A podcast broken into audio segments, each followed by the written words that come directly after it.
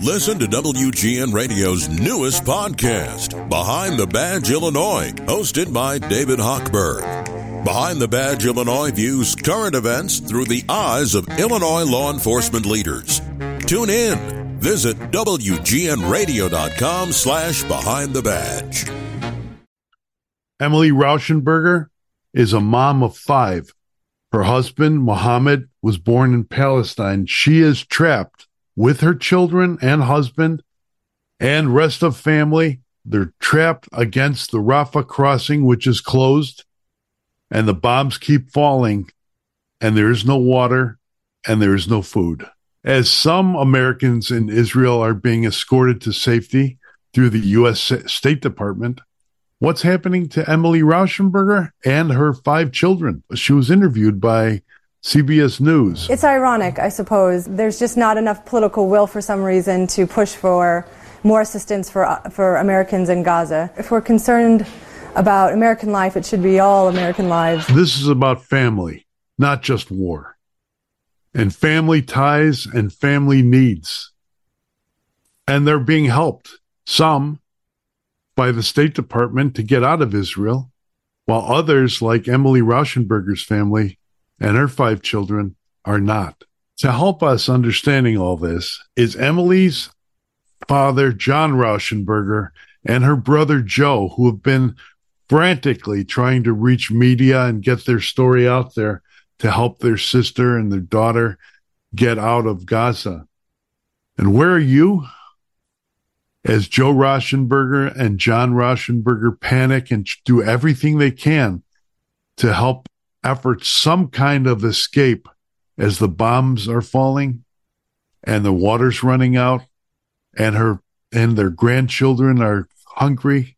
You're on the Chicago Way podcast on WGN Plus. So this is a guy who lives high on the hog and he has this Tammany Hall style attitude to power. And um, it is, it's the Chicago way, absolutely. Look, the, the, the Chicago way is a deep cultural phenomenon. It's the Chicago way. The Chicago way. That's the focus. In a tower by the river, there lived a man. There was a man who took a stand. With pen and paper in his hand, defeating foes in every ward with a pen more mighty than the sword. No escape from his ink lasso in a tower by the river castle. Here's how you get him. He pulls a knife, you pull a gun. He sends one of yours to the hospital, you send one of his to the morgue. That's the Chicago way. Before we go into the interviews and the explanations of the catastrophe, just refreshing. I'm John Kass, John Kass News, editor in chief, Orthodox Christian, father, husband. And Jeff Carlin is Jeff Carlin, executive producer of WGN News. Okay, we're here with John Rauschenberger and his son Joe, approximately 500 Americans stuck in Gaza who are not being invited on the charter flights to get out. And I got to think that this is terrifying for the Rauschenberger family. Absolutely, they're uh, they're uh, petrified as we go into the fourth week, John. Um, I think they're getting more and more concerned, um, and um, they're as the as the refugees head from the north to the south. It's getting dicier every day, and uh, they have. My daughter has five children with her and her husband. They were there to visit uh, his ailing grandmother. Family owned a olive tree farm in the far southeast corner of Gaza um, and they were there for a short visit, wrong place at the wrong time. And your son's with us too, Joe. Emily's the, the, the daughter we're referring to, but she's your older sister.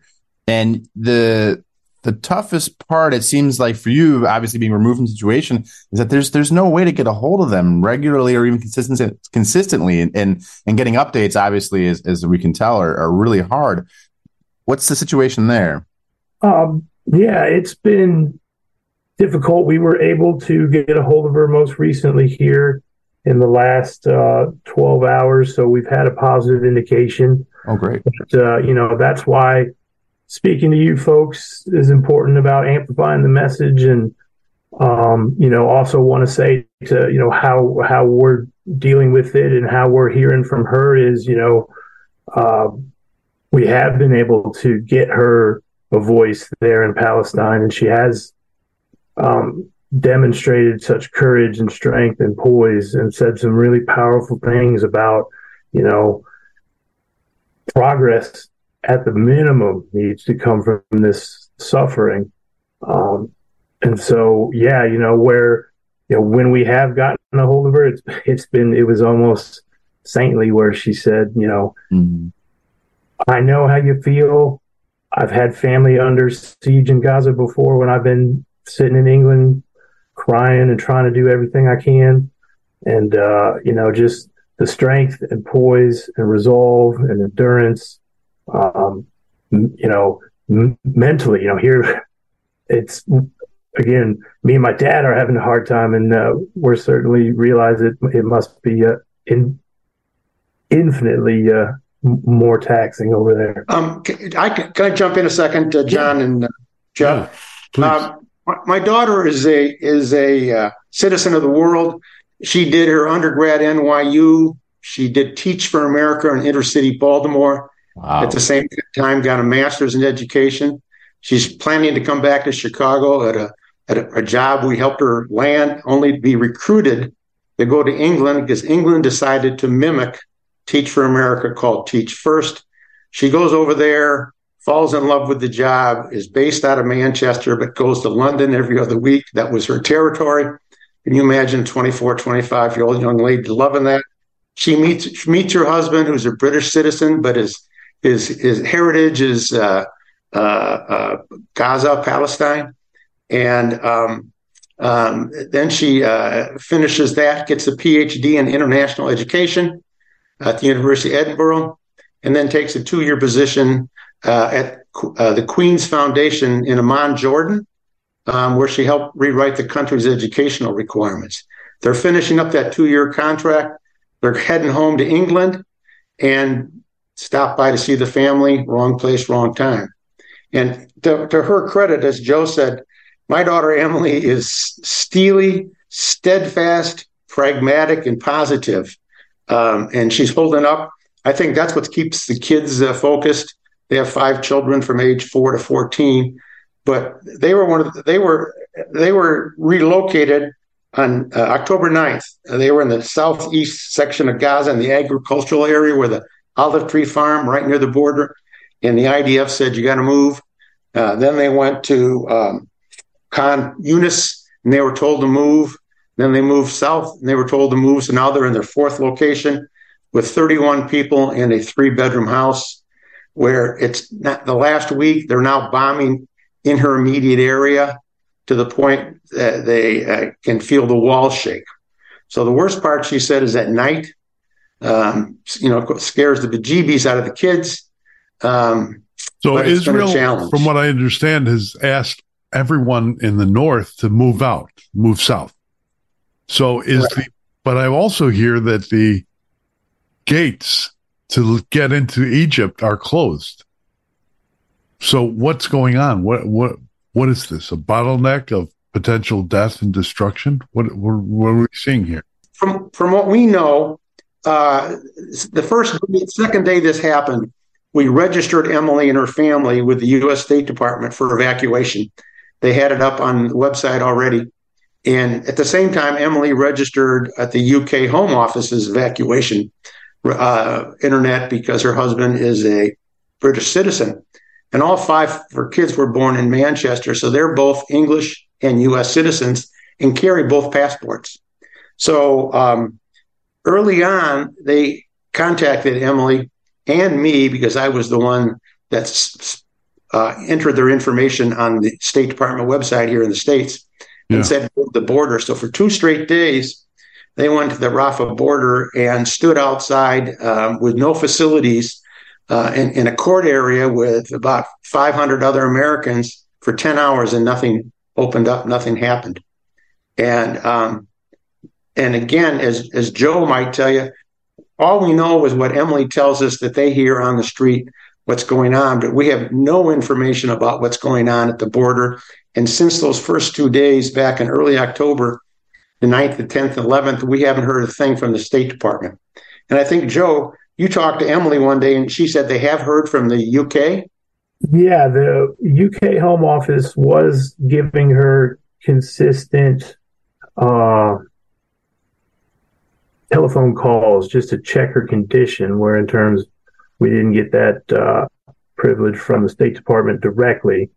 Um, but you know, on on the macro level of what's going on at the Rafah border crossing, you know, it's you know the nexus of Middle East politics, right? But um, you know, three times, you know, 500 American citizens have been prompted to make that journey to the border, and uh, and that would include a whole bunch of other foreign nationals that are there too. I know Emilee said. Uh, it was actually the kids got to see their friends from the international school that they've known from pen paling and that they had, you know, the the British kids and the French kids and the American kids and that that the uh, the uh, they had a big soccer game there. But uh, you know, on that on back to my idea, just just real quick of you know, yes, as you're saying, Mr. Kass, the official word from the Israeli Defense Force is they're trying to displace a million people across the Wadi River in the South Gaza, and they've now, and that's, you know, the size of the piece of land itself and how dense it is. That's not even practical under the best terms that could exist. Now there's no water, there's no power, the roads are bombed, there's bombing 24 hours a day. You know, there's no place for these people. As we said, Emilee's gone at the very beginning. She was displaced by IDF order.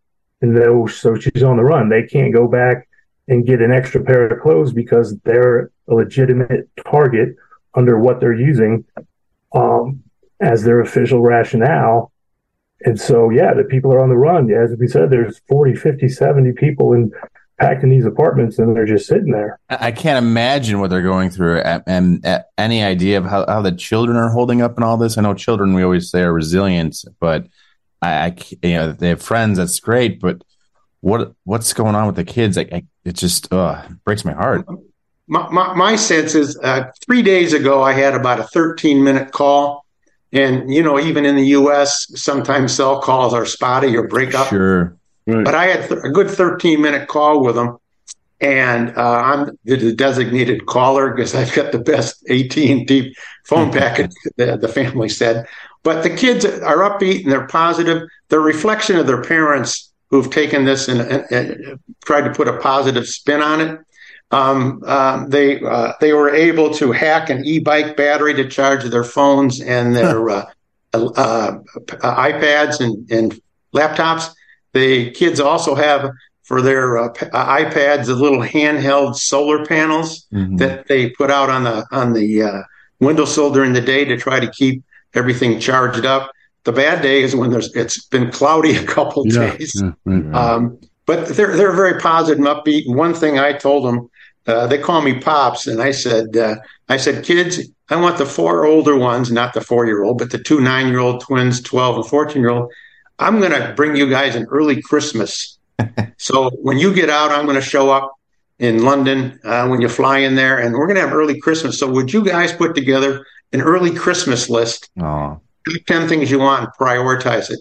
And my daughter Emilee said the next time I talked to her, Dad, the best thing you ever did was that. They spent two days arguing and debating and and, and reclassing. I just give you some word of advice. Don't give them Chelsea tickets. If you're Manchester, they're Manchester United fans or City fans. Don't give them Chelsea tickets. You know, well, uh, when when my kids were little, uh, we lost them for a few minutes in uh, Oakbrook. They were hiding in the coat racks, you know, yeah. mm-hmm. those circular coat racks, and Betty uh, screamed and shut the whole store down.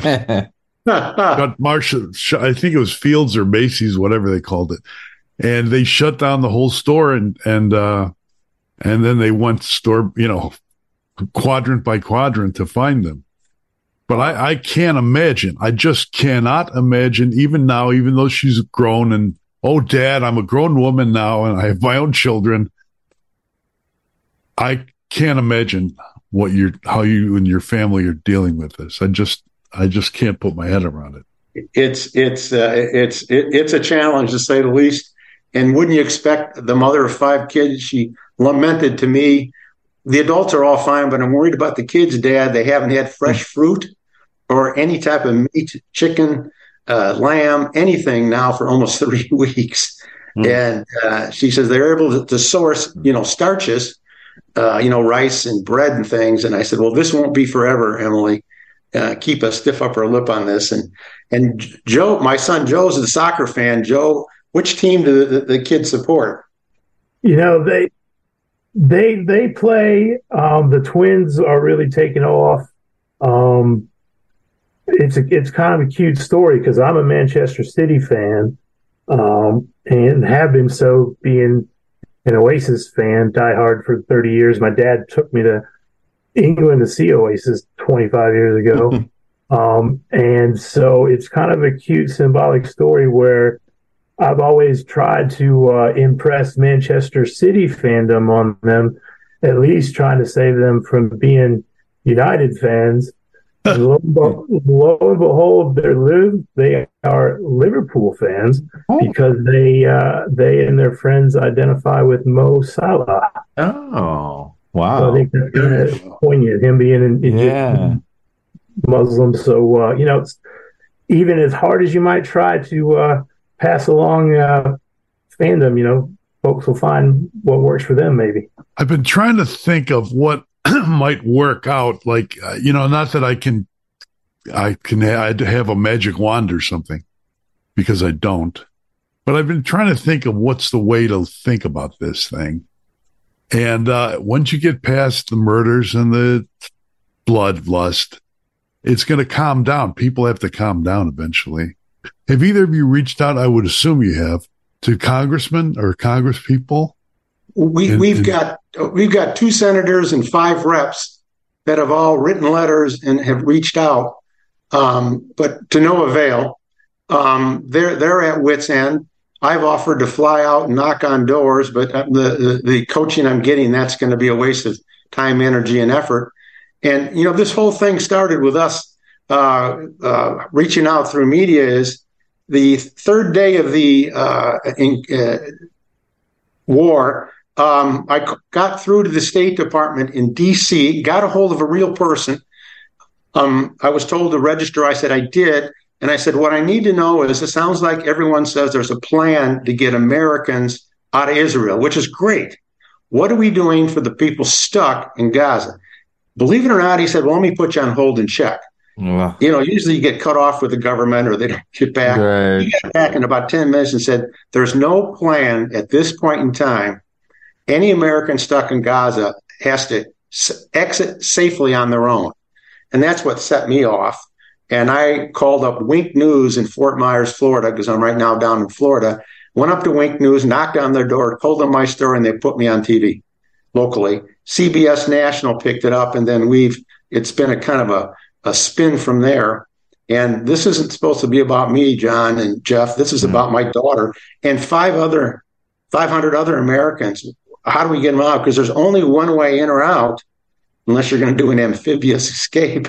But um, uh, it's it's it's good. You know, uh, my daughter said every day, every night, it gets a, the bombing gets a little closer, and that there are uh, uh mosques, banks, rec centers around them that are all being bombed, and there's got to be smart bombs uh, by Israel. So you know, I just don't understand why they're bombing in the southern end of Gaza when the fights in the northern end and now there's more and more refugees. And and, and to your point, you're right. There, there's there's a major, bigger problem to solve here. But the short term, um, I just I'm frustrated and have to say it as a 73 year old that's paid taxes all my life.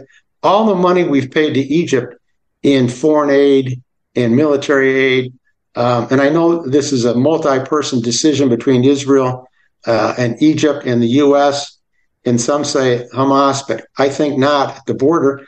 why can't we just get that thing selfishly open for five, for, for 24, 48 hours for the Americans and the other foreign nationals? We get the Americans out, my daughter and her family gets out.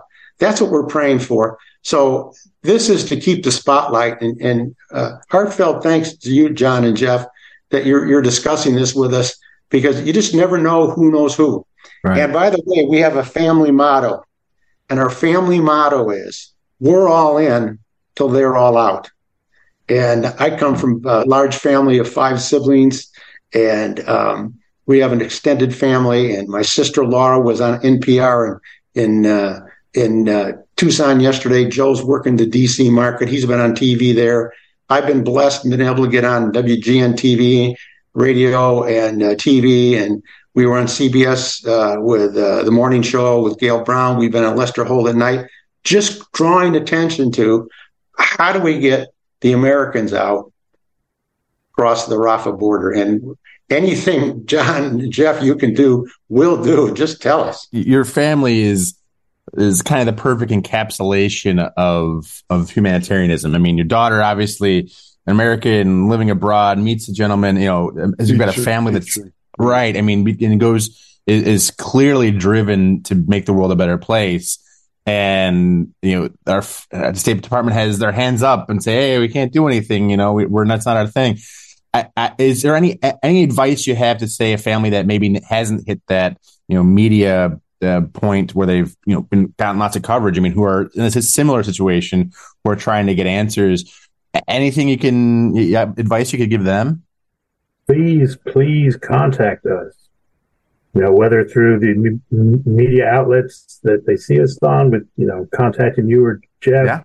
uh, you or John, always have you know, uh, send us anything you might get, and uh, we're out there on Facebook primarily my my name Joe Rauschenberger.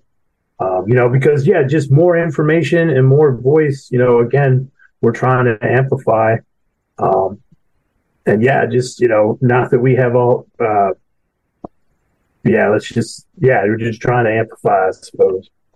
Well, and, and and you know, John, you remember probably Jeff too. I'm very fortunate to have a brother, Steve Rauschenberger, that was in politics in Illinois and ran sure. unsuccessful statewide. Yeah know, the man who should have us. been governor. Your I, brother I, should have been governor. I wanted him to be governor. Amen.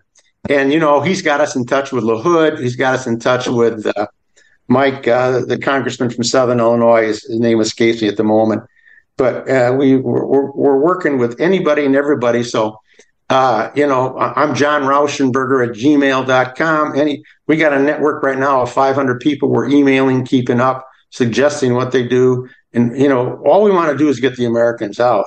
And, you know, it's just getting frustrating because into the fourth week, one thing my daughter said, she said, Dad, every day is like Groundhog Day. And the cute thing they do, she said, it's kind of like living in a tribe. And I said, Well, what did you mean? She told us a couple weeks ago. She said, Well, the men get up every morning and go source uh, food. Uh, the older boys get up every morning with the, with the water jugs and go find a water truck and the women go get bread.